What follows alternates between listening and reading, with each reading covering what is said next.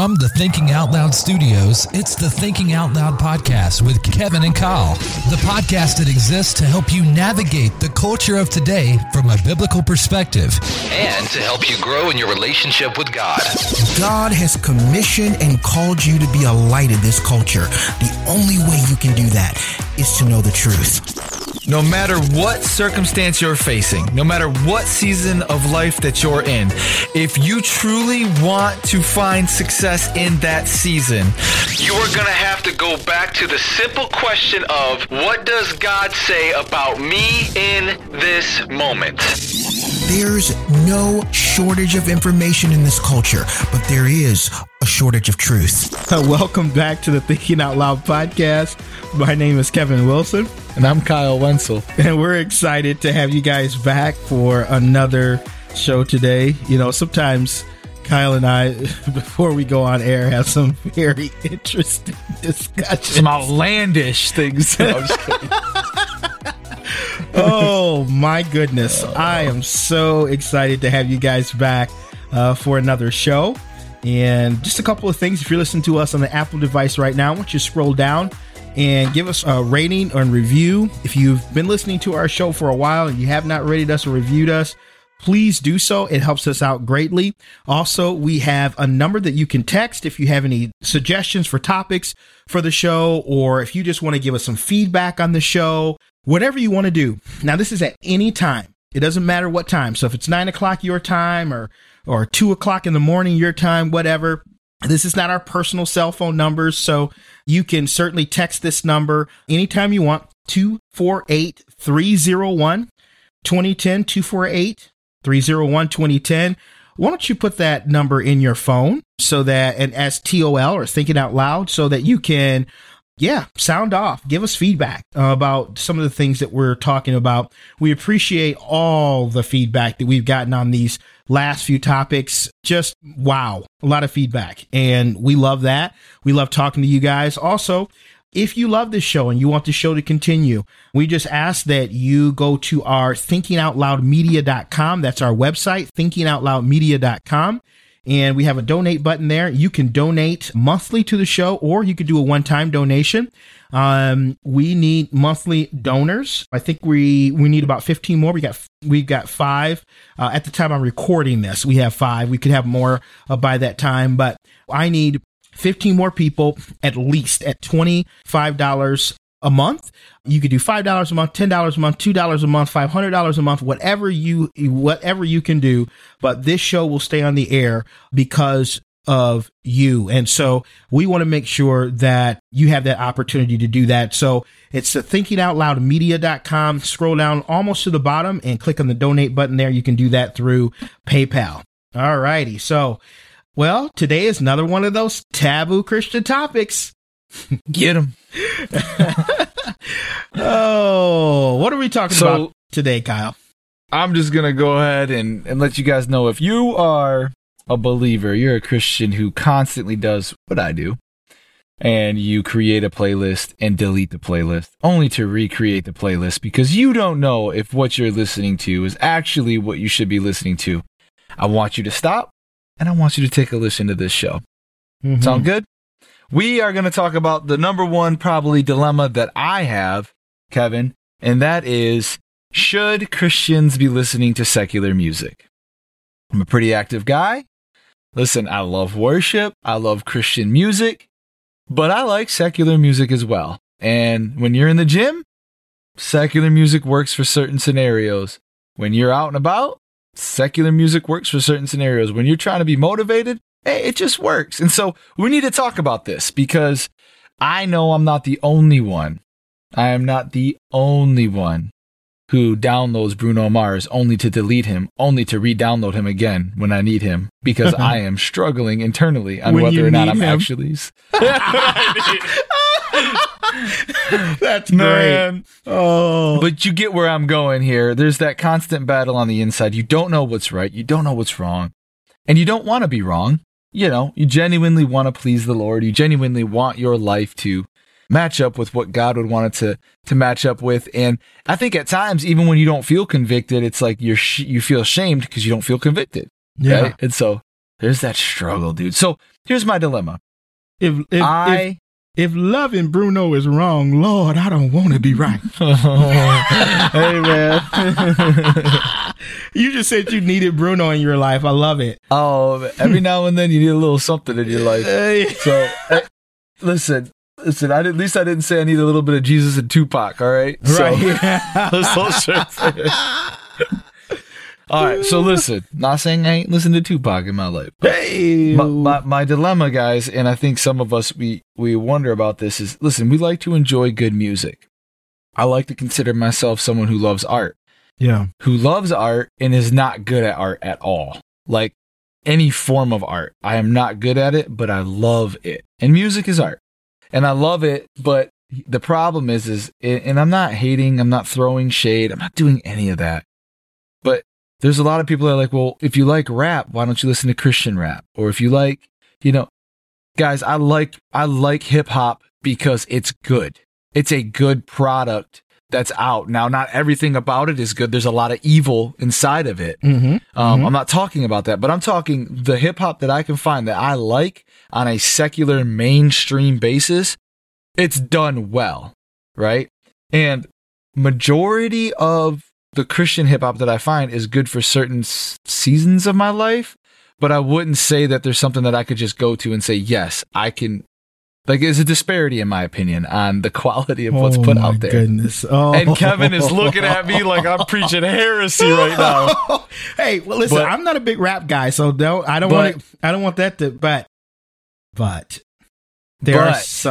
a lot of people that disagree with me. Yeah. I'm giving you my personal opinion.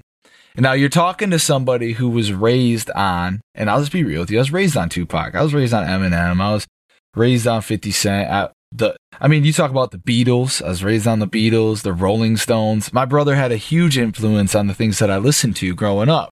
And, you know, things like Linkin Park. My dad listened to Linkin Park. We listened to Linkin Park. And so it was hard for me growing up to all of a sudden make this transition and listen to, remember when K52 was out and guys like that? He had like the Mario Kart beats. You know what I'm saying? KJ52, KJ52. Listen, great guy, lovely person. Didn't like his music. Okay, so. Wait a minute, hold on. You didn't like 5 Tweezy? What, like, dude, if you're a person who liked Eminem, you have to like KJ52. Nope. Did you not like Eminem? You guys, people are going to throw me in a jail cell and lock the key for this, but he's my favorite artist. So, yes, I like Eminem. So, but KJ52, man, like, I'm not saying he was, like, perfect, but, like, he had some pretty good songs that sounded very much like Eminem songs. Okay, that he sounded like Eminem, but he was nowhere near creative like Eminem. Oh, no way. We are going to turn this show into a debate, right? I'm just kidding, dude. Listen, I am not taking rap advice from someone who thinks Nas is the greatest rapper of all time. What? Just kidding. This guy has lost his ever-loving mind. That has never came out of my mouth. I know. I lied on air. I'm sorry, guys. Anyways, listen. So here's the dilemma. Now here's the dilemma. Dilemma is... Obviously, it's clear cut. Guys like Eminem, Tupac, guys like that. It's going to be very hard, Kevin, for us to find a song, right, where we can go, yes, that is a song I should be listening to. Yeah. Right? Like, I've graduated from that. I've understood, all right, there's just certain artists. But let's talk about secular music in general. Should Christians be listening to secular music? So let's define secular music. Secular music is... and you can add in here, Kevin, the definition if you want, but any music written that was not intended for the church. Yeah. Yeah. You know what I'm saying? Any music that has been written, lyrics, beats, whatever, that's been written that's not solely intended for the church. And my dilemma is that I love church music. I love it. I mean, I'm a youth pastor. I love worship. I love any other church music that's out there that's not worship. I don't know what you call that. But I also love certain secular music. And for the longest time in my life, I battled kind of being ashamed of going to the gym and saying, okay, today I'm not going to listen to David Crowder, but I'm going to listen to, and you name it. Yeah. Right. You understand? Like, I'm going to throw on some Blink-182 or I'm going to, and I've often thought like, here I am in the gym right? And I'm listening to this music, and I'm the same guy listening to this is also the same guy who develops sermons and, you know, goes to the Word of God for motivate. So I've had that, like, that shame, you know what I'm saying? And so I like that someone brought up this topic of should Christians listen to secular music? And it may be that a whole lot of people are trying to figure it out when it comes to Christianity and music in general. Like, hey, should I be listening to this stuff? I think, and I said this in the show before, but I think sometimes we ask the wrong question completely. I think when it comes to, you know, movies, when it comes to art, entertainment in general, I think instead of asking, you know, does my Christian freedom give me the ability to do this? Instead of asking that is it wise for my faith? Is it wise for where I want to go on my walk with God for me to be involved in this entertainment, for me to be involved in this type of art? You know what I'm saying? Yeah. And just before I even join in and talk with you guys about this, I just want to remind the listeners, and if you don't know, you know, kind of how I grew up in a very strict household. So when we talk about secular music, this is not something that was a part of my life at all. We couldn't even listen to contemporary Christian music, right? So the CCM that you hear today on, you know, whether it's K-Love or Air One and all, you know, kind of all the radio stations now that plays Christian music, I wasn't allowed to listen to that. I will never forget. My sister and I sang years ago. We sang As the Deer in my grandpa's church, because I grew up in my grandpa's church. Later on, my dad took over the church, but we sang that. And we were asked to never sing that song again. And because the song was too contemporary, they were like, it's just not something that we should be singing in the church. And so, yeah. So, I mean, that just shows you how strict my background was. I didn't go bowling or skating or anything like that because they played secular music. And my parents were like, we're not going to go someplace where they're blasting secular music and you're skating around to it. You know, so I never got a chance to go skating or bowling. It wasn't until I was an actual grown person that I went skating or bowling bowling for sure. I went bowling when I got older, but you're talking to somebody who's also a musician. So if you guys don't know this, and I don't know if you do or not, the only way you would know is if you went to the website, but I've also been a worship leader for the last 20 years. And so I love music. I love art. I love all the expression of it. You know, I sing myself. I play organ, piano. I would love to play guitar. I can't. And I haven't had the discipline to sit down to learn it. But yeah, I mean, so, and I come from a musical family. Every single person in my immediate family either sings or plays an instrument or, and most of us both. So very musically inclined. And I, you know, at an early time in my career, I thought I was going to go into the music industry. I thought that was just going to be what I was going to do. I recorded my first studio project in 2004. And, you know, I had somebody at that particular time that was trying to get me to consider going on a record label and singing secular music and all that type of thing. And I just vowed to God that I will never record. I'm not saying I won't sing it, but I'll never record secular music. Like, that's been a thing. I'm like, God, you gave me this gift. I'm going to use it for you. I'm going to use it to bring people to you. So, you know, but not because I think it's wrong for somebody to sing secular music by any stretch. For me, I want to give my talents to furthering the gospel of Christ. So I just kind of wanted to give you guys that background of me and, you know, just my musical background. And so when we talk about this is something that's very near and dear to my heart. And I've had to relearn what I believe about this.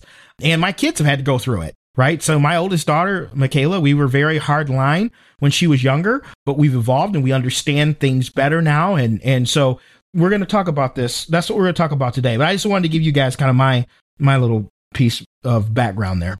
Yeah. So let's go ahead and let's answer this right off the bat. I mean, what do you think? Is it wrong for Christians to listen to secular music? As a blanket statement to say, is it wrong for Christians to listen to secular music? I would say absolutely not. That is not, right. It's not. But there are some dangers to listening to secular music that we have to discuss. That would be like my tagline. Like, no, it's not wrong, but there's a lot of dangers in, you know what I'm saying? Like, you gotta be sure of what you're listening to and how you're listening to it. And right. Absolutely. I agree with that. And I think the other word is, cause this is kind of how we've been going the last few shows, is it a sin? Right? Like, is it a sin for somebody to, because that's what people have been told. Well, you listen to that devil music, you're going to hell. You know, that music straight from the pits of hell. I mean, these are the things that people have heard that has made them fall under condemnation, because they feel like, hey, I just listened to Elvis and I now am going to go to hell because I listened to Elvis. Well, again, be careful how you throw the word sin around. I think it's very, very important. And so, yeah, I mean, I would say, Kyle, to answer your question, I agree with you. It's not intrinsically a sin, but there's some factors that it depends on. Yeah. And I think one of the factors is in the question that we have to ask ourselves in almost anything that we do, Kevin, whether it's watching something on TV, it's listening to something on the radio or you know, from Apple Music, is this song, is this show, is whatever I'm doing, whatever that I'm listening to or watching, is it constructive to my relationship with God? Now, the typical Christian answer is going to be, well, if it's secular, then it's not constructive. And I would have to argue the fact that the majority of secular music isn't, because majority of what we hear, especially in the hip-hop realm today, is illicit drug use, sex before marriage, murder, violence, breaking the law. I mean, all that's law of the land stuff. So obviously, before you even get to the biblical standpoint of that, you shouldn't be involved in that in general. However, there are songs that, though they're not intended to promote God, they promote his principles. Right. You know, there's songs that talk about loving one another. There's songs that talk about caring for your neighbor. There's songs that talk about mental health that some Christian songs don't even cover. Right. And so without the secular artist even knowing, they've taken on a godly moral in their songs. Mm-hmm. Yeah. Yeah. Agreed. Yeah. And so in 1 Corinthians 10:23, I wanted to bring this verse up. Now, this verse, I'm just going to let you know the context of it. It's more of a dietary verse, but it can go right along with the analogy of what we're talking about now. And it's saying this: I have the right to do anything you say, but not everything is beneficial. Mm-hmm. I have the right to do anything, but not everything is constructive. Now, it's talking about the believer's freedom and their dietary needs. Again, this is Christian freedom, okay? Yeah. This is freedom within the parameters of what I believe. So I don't want you to think that I'm overlooking the context here. However, this passage can be expanded to the never-ending list of moral gray areas that we face, the Christianity, the freedom within inside of Christianity. There's good wisdom in this verse. Hey, listen, I could do anything within these parameters, but doesn't mean that I have to, because it doesn't mean that it benefits my relationship with God. And what I think is that the scripture proves that some topics aren't even about the issue of sin, Kevin. Mm-hmm. It's not even about an issue of whether or not it's sin, even though we tend to ask that. Some topics are more so about the issue of wisdom and whether or not what we do is good for others and is good for ourselves. Right. Right. Yep. And so being involved in this certain song or music, is it beneficial for the call of God on your life? And that question answers my question when I'm in the gym and I go, hey, I'm a youth pastor. I need something to motivate me. Well, guys, I can't throw Eminem on. That part of my life has to be gone, because most of what he talks about is sexual promiscuity, violence, domestic violence. I mean, you go down the list, I can't be involved in that and say, yes, this is going to benefit my relationship with God.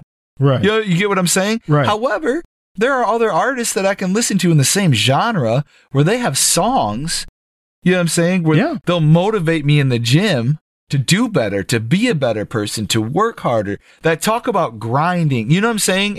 And and working through those moments. And sure, there's probably a few choice words in there that I wouldn't use, but you know what I'm saying? But you look past certain types of things like that, because you know the reason you're being entertained by this isn't anything out of an evilness, but it's out of a motivation, it's out of a will to be a better person and to do better. And so I think that's the question I had to ask myself when I came along with secular music was, Well, is this going to benefit the call of God on my life for my job, for my family, for those around me, and for me personally, eternally?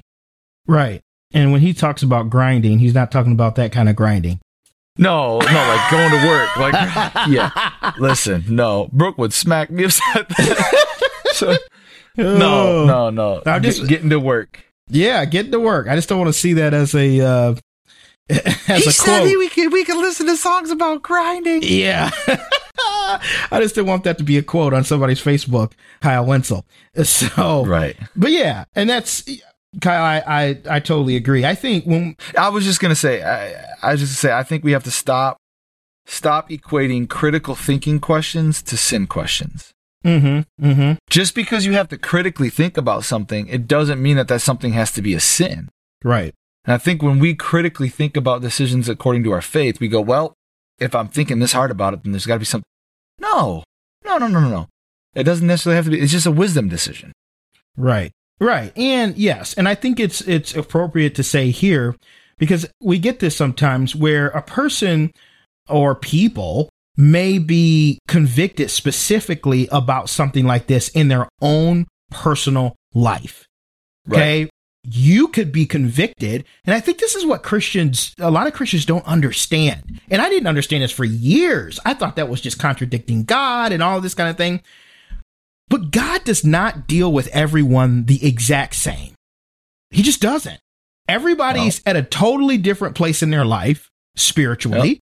And everybody has different proclivities toward things or besetting sins or things that will lead them in areas where other people don't have that problem, right? There are certain people that can watch certain things, listen to certain things, do certain things. There are some things that, don't get me wrong, is universally wrong across the board. None of us as Christians should watch it, listen to it, do it, go there, whatever. Like there's just, and I think those things are main and plain. But there are other things that, you know, there might be a song that Kyle can listen to that I can't listen to. And the reason is not that the song is a bad song. It may be that God knows that song triggers me in an area, or I know that song triggers me in a way that it shouldn't, Maybe because of a past experience or a past, you know, romantic relationship, whatever. It you know, whatever it is. But I can't look at Kyle and go, I cannot believe you're listening to that song. Well, Kyle has no negative context to put with it. Like, he just likes the song because this is just a song that he likes. That wasn't about his ex-girlfriend. That wasn't about a relationship he was in before or something he did in his life before that God is like, hey, listen, I don't even want you to be anywhere near that. Right. I mean, that kind of thing. So I think we have to be very careful that when we are strongly convicted by something, it's not necessarily that that's for everyone. It's sometimes it's just for you, and you have to be okay with that. Right. I think sometimes we get a little bit bitter because we see other people doing it and we're like, well, how come I can't do that? You know, well, if Kyle does it, I should. No, maybe you shouldn't. Like, and God knows, and you know if you shouldn't or not. But don't judge somebody else for their choices. And so, yeah, and that's where, I mean, I'm going to be teaching on this week, but that's where we, you know, me and you were talking before the show. I think a lot of times we try to learn God and understand God, and we look for patterns in life. We look for patterns in His Word, and I think you said it best, you know, there's going to be things in your life that are different than mine. Now, obviously, there's Christian moral that goes across the board for everybody. Right. But then there's going to be certain scenarios where, listen, God is going to move and work in ways in someone's life, and He's not obligated to do that in everybody's life the same way, because He's a God of principle and He's a God of character. And I think as long as we can digest this life and navigate this life and say, hey, am I going against God's character here? Am I going against the principles in which He's teaching on here? If we're not, it still can look a little different than someone else's decisions based off of your life, based off of your struggles, based off of the things that have caused you to oppose God in your life before and the things that will cause you to oppose God in your life in the future. And that's why a lot of these Christian freedom choices are really Christian wisdom choices, and that's why they look different from person to person. That's why alcohol looks different from person to person. That's why verbiage looks different from person to person. That's why here secular music is going to look different from person to person, because again, you're lining it up with how does this affect my walk with God? Mm-hmm. Right. Yeah. And I think we have to look at, a few, when we talk about secular music or any music in general, what does the Bible actually say about music? Like how is music used, for what purposes, all that good stuff. Yeah. And so I think there are a few things that we need to look at, and we need to figure out what is it that the Bible says about music. And so one of them is, so you have to look at what's the purpose of music. What does the Bible say that the purpose of music is, or how do we see that in Scripture?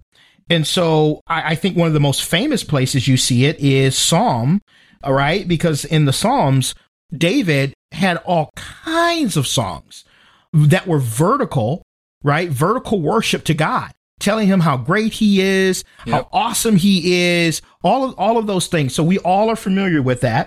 But then he also had songs that were petitions to God. Like, it was just like, hey, God, I'm struggling here.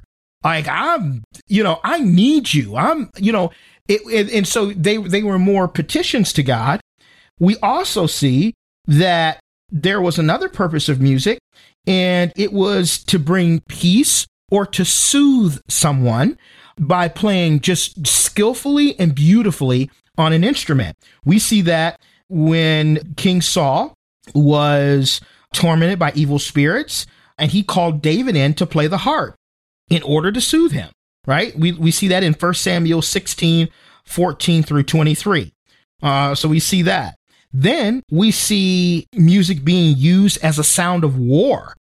So if you look in Judges 7, 16 through 22, the Israelites actually used instruments to warn of danger and also to surprise their enemies. So we see music being used as a sound of war. Then we see music that is also used to build up the body of Christ. So we see that scripture that says, singing to yourselves psalms, hymns, spiritual songs, singing and making melody in your hearts to the Lord.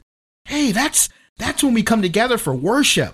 Or it could be individually, of course, individually as well. But we are singing songs that lift Christ up together, right? We're singing songs that point us to him, and that talk about his goodness and his kindness and his all the great things that he's done in the past, what he's doing now, and what we believe the word of God says that he's going to do in the future, right? So we have songs about heaven, and we have songs about, God's healing and his grace and his mercy and all of these things. These are all songs that help build us up, right? So when we see these things, we see that again, for vertical worship, petitions, bringing peace or soothing, music, the sounds of war, and then we see music that builds up. I think where a lot of people get hung up is on that scripture that says, a couple of things, but one is on the scripture that says psalms, hymns, spiritual songs, singing and making melody in your heart to the Lord. Kyle, can you get that scripture for me? For some reason, I did not put it in my notes. Don't know why I didn't, but I didn't. But that particular scripture, they take that, and just like we've talked about in other shows, they extract that scripture and say things like, well, the Bible says that we should be singing to each other songs, hymns, and spiritual songs, singing and making melody in our hearts to the Lord. Okay? And they use that to put a doctrine around whether people should listen to secular music or not, which is just silly. I mean, I don't know any other way to put that, because yes, as Christians, is that part of what we do? Absolutely. But music in and of itself is not moral in the sense that, music in and of itself is an avenue by which we hear beautiful sound, right? It's not something where we can say, well, if you play this note, well, then that's bad. But if you play this note, well, then that's good, right? And we'll talk about this a little bit deeper in a second, but There's nowhere in scripture where it says or even hints to that we should not sing celebratory songs, because if that's the case, we shouldn't sing Happy Birthday. We shouldn't sing the national anthem.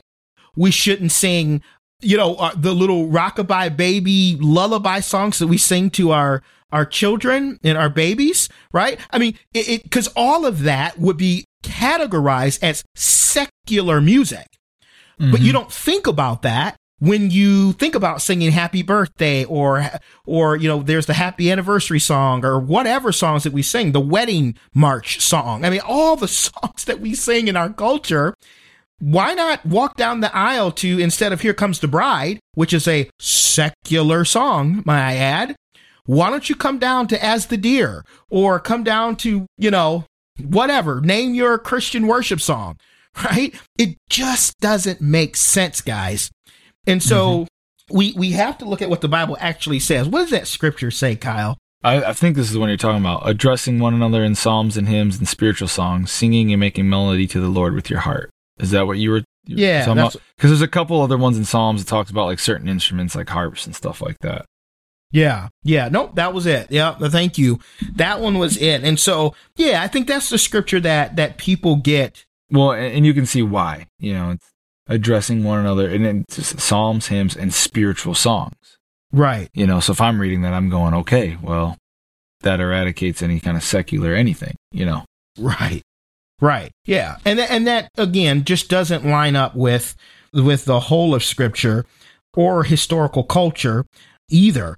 Right. And I think what happens a lot of time is we get caught up in style. So I want to talk a little bit about style, because this is a kind of a fight in church. So we're kind of going to touch on something else while talking about should Christians listen to secular music.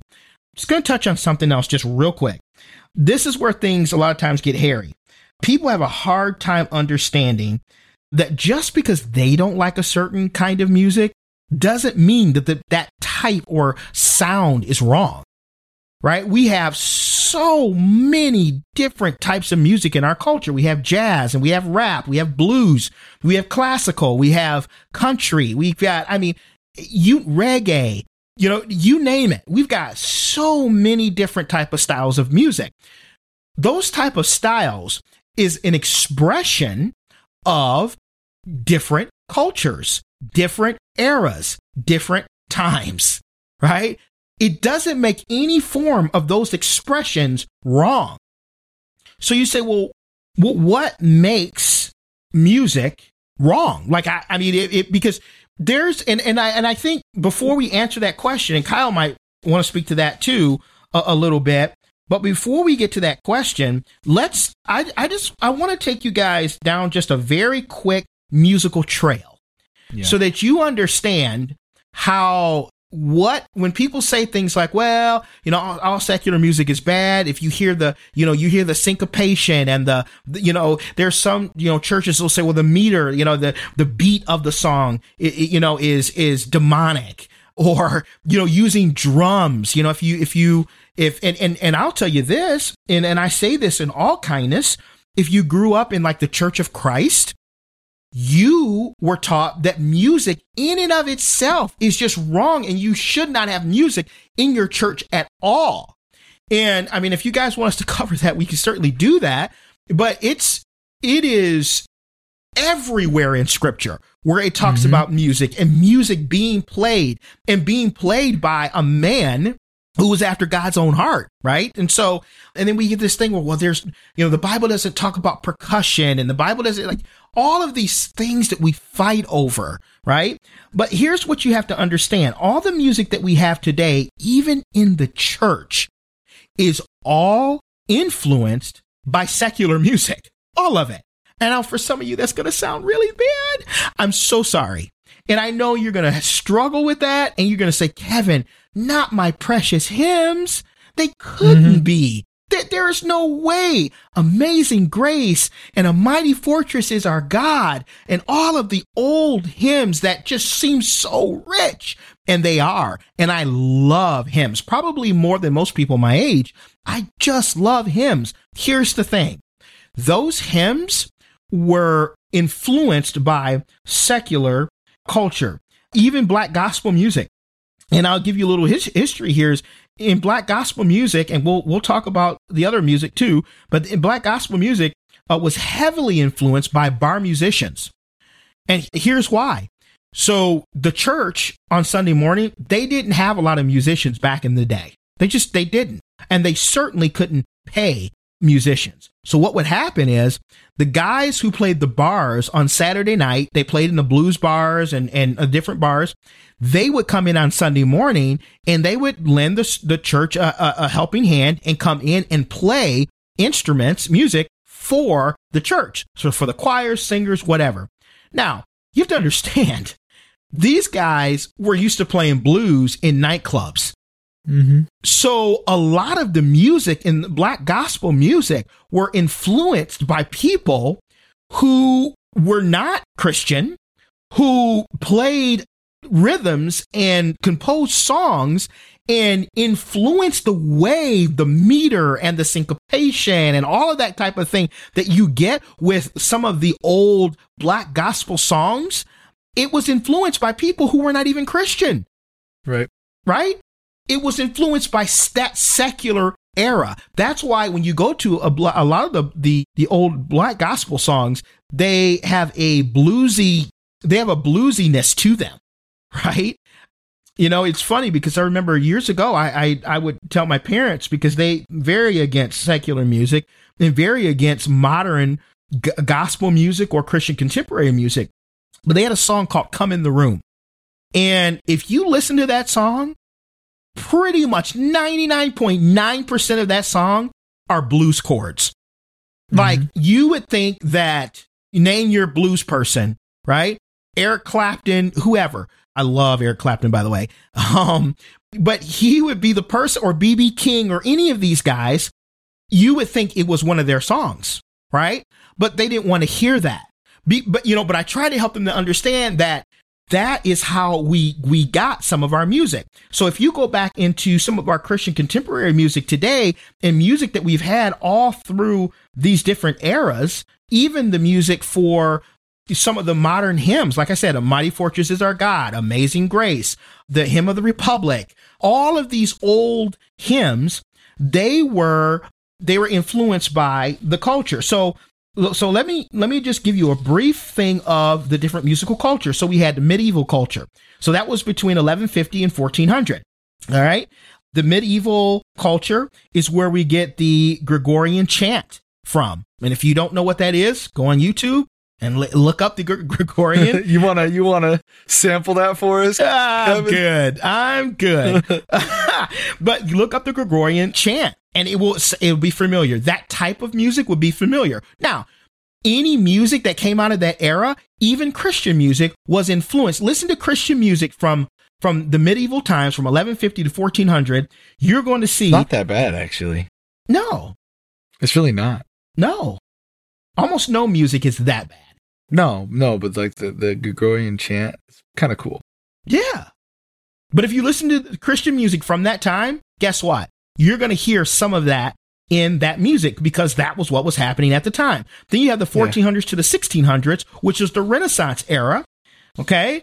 And, you know, and so when you look at the Renaissance era, you see the instrumentation became more prominent during that period. So, you know, the instruments and things that they were using became more prominent in their songs. Then you've got the Baroque. Now, I know that sounds funny. Like broke, but it's not spelled like that. It's spelled how it's kind of sound, Baroque. But the Baroque period is from the 1600s to about the 1750s.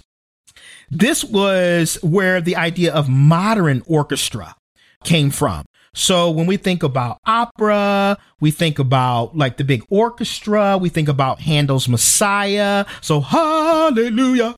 Hallelujah, hallelujah, like that. That's about all I got for you today. But when you hear that, that is from the Baroque era, right? Era. Now, people sing that. No one says, oh, that's the demonic. That's wrong, right? But the Baroque era is not a Christian. We don't have a corner on that, right? And then we go to the classical era. The classical era was from the 1750s to the 1820s. And through this period, they didn't add really any new instrumentation. But you know what happened then? The harpsichord was officially replaced with the piano. So that's kind of when the piano really came into place. And then we've got the Romantic period. And the Romantic period is from the 1820s to the early 1900s. We look at that, and a lot of that music had a lot of intensity and expression and just had some kind of heavily structured pieces. And then we get to what we are in today, the 20th to 21st century, and what we have today. And you know what, I don't have to explain a lot of the music that we have today. And a lot of the music that we have today is a combination and influenced by every single era that I just talked about. So every Christian song that was played was influenced by those songs. So here's what you want to do. Listen to some songs from that era that are secular, and then listen to the Christian songs, and you will see that both pretty much sync up. That's what they were doing at that particular time. So I think we have to be really careful when we say that music in and of itself is evil or wrong, because all of the music that you have and the music you listen to is all, even Christian music, is influenced heavily by secular musicians and composers. Think about Lauren Daigle. Who do you think about when you think about Lauren Daigle? You think about Adele. Right? Like that's you know, when I first heard Lauren Daigle, Adele is I was like, she is a Christian Adele, right? And so that's what. Yeah, I was gonna to add in, all of our Christian artists listen to secular music because they learn, they analyze. So we have to be careful too, because they're not sinning listening to secular music; they're perfecting their craft. Yep. By listening to secular music, they're becoming motivated by listening to secular music. I mean, if you think for a second that Andy Mineo doesn't listen to secular rap artists, then you haven't listened to the last couple albums that he's put out. Right.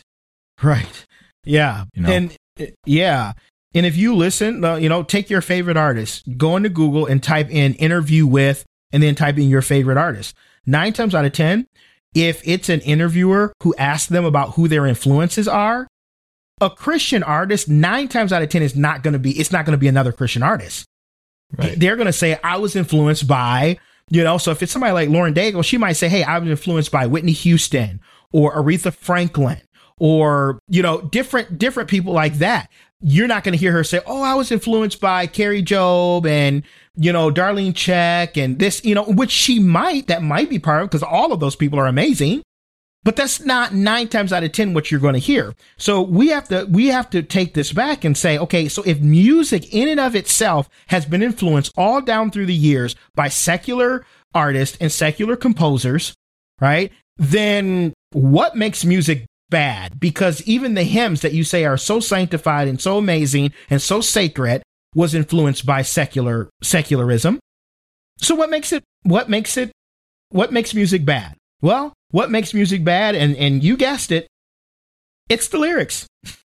Oh, yeah. It's the content. That's what's most important. And I think when we look at this, now, Kyle, I'll let you chime in on this, but I want to read this one scripture. Yeah. But it's Philippians 4:8. And I think we have to look at all of the content of our music through this lens. Finally, brothers, whatever's true, whatever's noble, whatever's right, whatever's pure, whatever's lovely, whatever's admirable, if anything is excellent or praiseworthy, think about such things. So I think anytime we're looking at music and we're listening, trying to figure out whether, I don't care what kind of genre it is this music true? Is it noble? Is it right? Is it pure? Is it lovely? Is it admirable? Is it excellent or is it praiseworthy? Right? Doesn't mean that it has to praise God. The music, right? You don't have to praise God with everything, with every music, with all of your music, but it should never grieve the Holy Spirit. I think I would argue the fact that you could be grieving the Holy Spirit while listening to a sacred song. Absolutely. Because if you're doing it out of pride, or you're doing it out of, any type of self-fame or self, like, look at me type of thing, you grieve the Holy Spirit that way too. And so I think you're right, though. You got to look at two things, I think, when in almost anything you do, but especially with music. What are the intention of the words, and what is the intention of the listener? Yeah. Okay. What am I listening to, and why am I choosing to listen to this? Mm-hmm. Okay. 1 John 2:15 to 17 says, "Do not love the world or anything in the world, the lust of the flesh, the lust of the eyes, and the pride of life." The struggle with secular music, the lyrics that we hear in secular music, is a lot of the secular music we hear, it pretty much promotes one of those three. I mean, sex sells. Yep. So the lust of the flesh, the lust of the eyes, the pride of life. Usually artists are talking about, things that do oppose God. However, we have to understand that the heart is deceitful. And we talked about this. It's the producer of words, emotions, actions, and the tributary to the heart are the eyes and the ears. And so, of course, there's going to be this wanting to restrain from listening to secular music, because we know that that's pretty much the place that we're going to get the pride of the flesh, the lust, the pride of life, things like that. But it's a little more complex to that, because you have to understand, okay, what are the words that I'm listening to, and why am I listening to these words? And I heard an author, a pastor, a theologian, basically, he say some of these words here. He's like, listen, the computer that you're using right now, it was created by man. And there's a lot of intentions that you can have on that computer.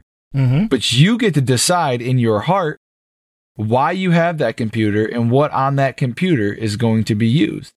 The meat that we eat, it's butchered by unbelievers. Mm-hmm. Possibly sacrificed to a different god. I mean, when they butcher, you think about Middle Eastern food that you eat. Yeah. They're butchering that in a Middle Eastern market. A lot of these places, they're not going to give you meat that's not halal meat. Yeah. That's not been honored and sacrificed to Allah. Yeah. But we go and we purchase that meat. Mm-hmm. And here we are, we're savoring and we're utilizing all of these products that have been created by an unbeliever with zero intention to glorify God. Yet in the moment, we can utilize it to glorify God. We can utilize it to say, hey, listen, this isn't going to be used to create any more distance between me and God, even if it wasn't intended to create a closeness for me and God. You know what I'm saying? Yeah. And so, again, it's a little more complex with art than it is food. And the complexity really is in these moments of listening, what do you do with the moral elements of it that are contrary to your faith? Mm-hmm. And I think if we can have a discipline there, there's going to be anything that we do the second we step out of the door of our house, we're going to be faced with these moral elements of life that are contrary to our faith. Mm-hmm. And the difference is whether or not we're disciplined enough to know the difference in that. Right. Yeah. Yeah, I agree. And I think there are many secular songs that promote the right things. They promote true love. They promote, and because there's a huge difference between, like Kyle, he just read the scripture, the lust of the flesh. It doesn't promote the lust of the flesh. It actually promotes real love. It promotes, things that, because are there certain things? And here's what, let me say this too. I think it's very important why and when we're listening to music.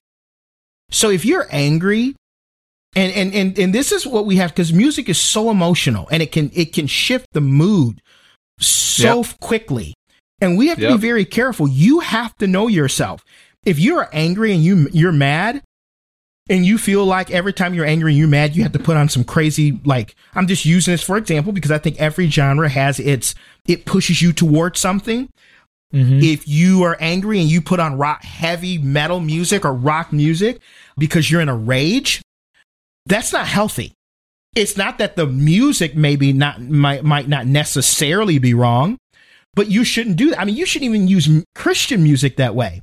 If you're angry and you go put on Red or Demon Hunter or disciple or somebody, you know, just because it just stirs you up and leads you further into that kind of mindset, that's not good. And you shouldn't do that. Same way I would say if you are listening to, or if you're really sad and you're really depressed and you were to go listen to something that's very depressing and melancholy and whatever, because you just want to sulk in it, right? Again, it doesn't mean that you can't listen to sad songs, but here's the thing. Know what you're doing. Know the intent of your heart. How is this going to affect you and affect the people around you? Because however your disposition is, that's how it's going to affect people around you. If you feel very prideful and you want to go off on somebody and you start listening to a bunch of rap music, because rap music can be very prideful. Rock music can be very rebellious, right? You know, so you do have to be very careful to say, why am I listening to it at this particular time? And you guys, you're probably sitting there going, my goodness, Kevin, wow. Do you ever even listen to anything? I mean, are you going through all these files in your mind just to put on a song? No, I know exactly why I'm putting on what I'm putting on when I put it on, period. Yeah, you can't. The difference is this, man. If you're a Christian, if you're a believer and you're basking in nudity, arrogance, culturally and biblically immoral, anything, illicit drugs, sex, you know, you name it. If you're basking in that, if that's something that you call entertainment, you have a heart problem. Yeah. You have a clear heart problem, because that shouldn't be something that entertains you. It should be something that makes you feel awful on the inside and makes you want to actually leave the presence of that. And so I think the problem is, and I think where we really need to understand is, and I think this is where the argument should be like, hey, should Christians listen to secular music? But what type of secular music should Christians listen to? Because the type that allows you to bask in stuff like that, I mean, there's some stuff in songs that the law of the land calls illegal, and we're basking in it. Mm-hmm. Well, yeah, the sales of drugs and the prostitution of women and the fights and the shootouts and all of this stuff. And you listen to that and you go, not only should a Christian not be listening to this, but a morally good person shouldn't be listening to this. Right. And so I think that's where we got to draw the line. And you got to really ask yourself, do I have a heart issue? Mm-hmm. You know, and if that's the case, then that's a whole nother topic of discussion. Right. Well, I'm going to ask you a question, Kyle, because I know that this may be something that the listeners may ask. And I know people have asked this before, and I was going to cover it, but I'm just, you know, I want to hear it from you first. A lot of people say things like, well, you know, Kyle, Kevin, I get it.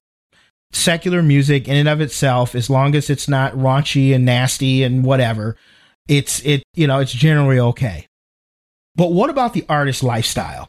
People say that, mm-hmm. Well, you know, the music might not be that bad, but aren't we as Christians bad because we support this person? We're essentially giving money to this person's lifestyle. You know, if Beyonce comes out and half naked on the stage everywhere she goes, and we're listening to her music and downloading it, she might not be a good example. I'm just trying to think of somebody that's out there. Yeah, but you're gonna get a call from Hove. Yeah, ooh, that'd be scary. But truly, what do we do about that? What do we say about people who say, you know what, the artist, it's the artist. I just don't think that my kids should be supporting these artists.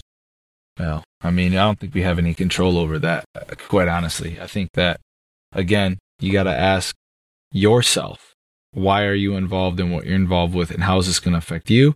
How is this going to affect other people? I mean, messages are going to get out. Agendas are going to get out. I've never been an advocate or a fan of that statement in general, because there's just so much evil in this world. I mean, you're not, I don't want to give this excuse like, well, you're just not going to escape it. But again, yeah, we're not made of this world, but we dwell in this world, and mm-hmm. we're going to rub off, and we're going to rub shoulders, and we're going to rub characters, and we're going to do all of that. We can't hide from that. And so I don't think that I don't think there's a perfect answer to that, because in one way where you're trying to avoid one thing while you're trying to avoid one thing, you're going to enter another thing. I think your character and your integrity has to remain true. You can't right. worry about somebody else's character and integrity. You right. can decide your own character and integrity. And right. as long as you do that, hopefully that speaks to those that are watching. I mean, yeah, I listen to artists that have certain songs where I go, oh my goodness, right? But because of my character and integrity, I choose not to go that far. Right. So here's, and I want to add to that. I agree with you 100%. I want to add two things to that. You can't expect the world to act like they're saved. Well, exactly. So one, you know, if you say, well, but what about the person who did the song? Listen, the person is a talented musician who does the song. We can't now then go to their life and say, well, you know, the only way I'm going to listen to you is if you live by the word of God. Their father is the devil. If we held every Christian to the standard that we hold every sinner, we wouldn't support half of our pastors. Right. Right. I mean, let me be real. Yeah. Yeah. Over 70% of your pastors deal with porn. Yes. And we're not saying that's right. I'm going to be honest with you. It's not right. But what I'm saying is if you're going to hold that standard, then you wouldn't support your pastors. Right. Right. I mean, over 70% of your leaders, your Christian leaders, are struggling with some sort of affair in their marriage, some way, shape, or form. These are statistics. Yeah. And that's morally wrong. Right. But we understand every single person, there's not a single person that's perfect. Right. And I don't know, man, I guess that would be my rebuttal is, okay, well then I guess we can't support anybody because nobody's perfect. Right. And I think my second thing would be, if you say, well, I'm not going to support this artist, even though I don't believe that necessarily the music's bad, but I don't want to give them more money to do their lifestyle. Here's the other problem with that. You give money to Amazon, Apple, mm-hmm. you know, mm-hmm. the shirts, and the shirts that you're wearing right now, or the clothes you're wearing, you're supporting some type of sweatshop or shop over in another country where somebody's making, you know, pennies a day or a month to, you know, it's child labor. I mean, again, dude, someone bought something off of Amazon while listening to our show, and they don't realize that Amazon's being investigated for work labor laws. Yeah. Yeah. I mean, it goes on and on and on. If we're not careful, we will. When man-made religion and man-made rules get involved, they're never consistent. Never. No. Because they can't be seen all the way through. Like you just, you know, so if you're going to ban not listening to secular music because the person is lifestyle is something that you don't agree with, right? Now, again, I say this again, please. If you are personally convicted about this or something because of whatever reason, and if God is, don't do it. Right. Don't do it. Right. But don't make a blanket statement to everyone else and say, well, you got to come out of the world and be separated and blah, blah. Okay. If you're going to do that, I don't want you buying anything but from a Christian clothing company that makes their stuff in-house. Right. Don't shop at Target. Don't shop at Amazon. Don't go to like none of that stuff could be done. Right. Right. You know, so, you know, people, you know, because people say, well, I'm not going to listen to this particular artist because he, you know, his lifestyle is this, but then they support Disney. Like, I mean, it doesn't make sense. And it doesn't scale, guys. It will never scale. So anyways, I say that. Justice, I think we, you know, to wrap up here, is secular music in and of itself a sin? No. You know, music in and of itself, there is no way music can be right or wrong. If I hit this note versus this note, or if I use this instrument versus this instrument, or the beat is a certain way, or none of that, that is ridiculous. Okay. That just, right. just not true. But we do need to be very careful with our intent, how it's impacting us, and also we need to be very careful what the lyrics are, what's the content of it, and you know that's super, super important. Yeah, absolutely. Listen, guys, we get to flush this out on air, and I know that you probably listening and you want to make comments and feedback, listen, do that. You can find us on social media pages. I know Kevin gave you our website information, but social media, Instagram, Facebook. On Instagram, you can go to thinking_out loud. And then on Facebook, it's Thinking Out Loud Podcast. And we also have a Thinking Out Loud Podcast fans page. Listen, we on our personal pages, we share posts from those pages. So if you have any trouble getting to them, go to our personal pages, find them from there, but comment on them. Let us know your feedback. You can message us. The last couple shows that we have done have been strictly from comments and feedback from our listeners. So just know that whether it's the text messaging app, whether it's the website, whether it's social media, we see those and we do our best to reply to the ones that we feel are necessary for this show. Yeah, absolutely. And so again, text us 248-301-2010. You can do that any time. It doesn't matter what state you live in, country you live in. We got people in all kinds of time zones. You're like, hey, am I going to wake you guys up if I text? Nope, you're not. This is not our personal phone. This goes to a separate texting service, and we'll get that, and we'll interact with you. And again, if you want to continue to listen to this show and this show to be continually on the air, we encourage you. And I'm going to be bold and just reach out to people that I know listen to this show. If you listen to this show and you like the content, what we're doing. We're trying to get the message of Christ out here. What does the Bible actually say about these things?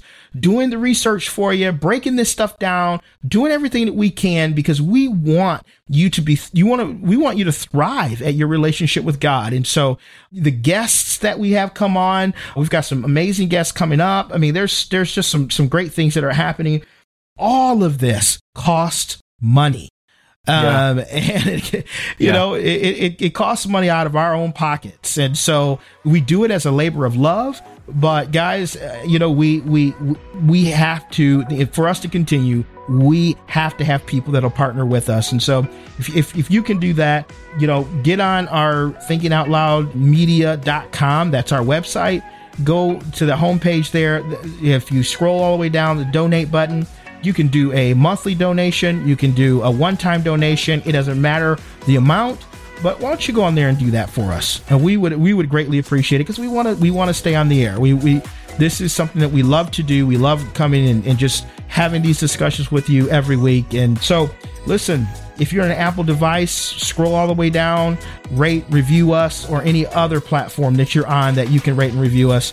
And share this stuff with your friends, your family, your neighbors, everything. Share it on social media. We love you guys, and we look forward to discussing this during the week as you text us, and seeing you next week. God bless you guys.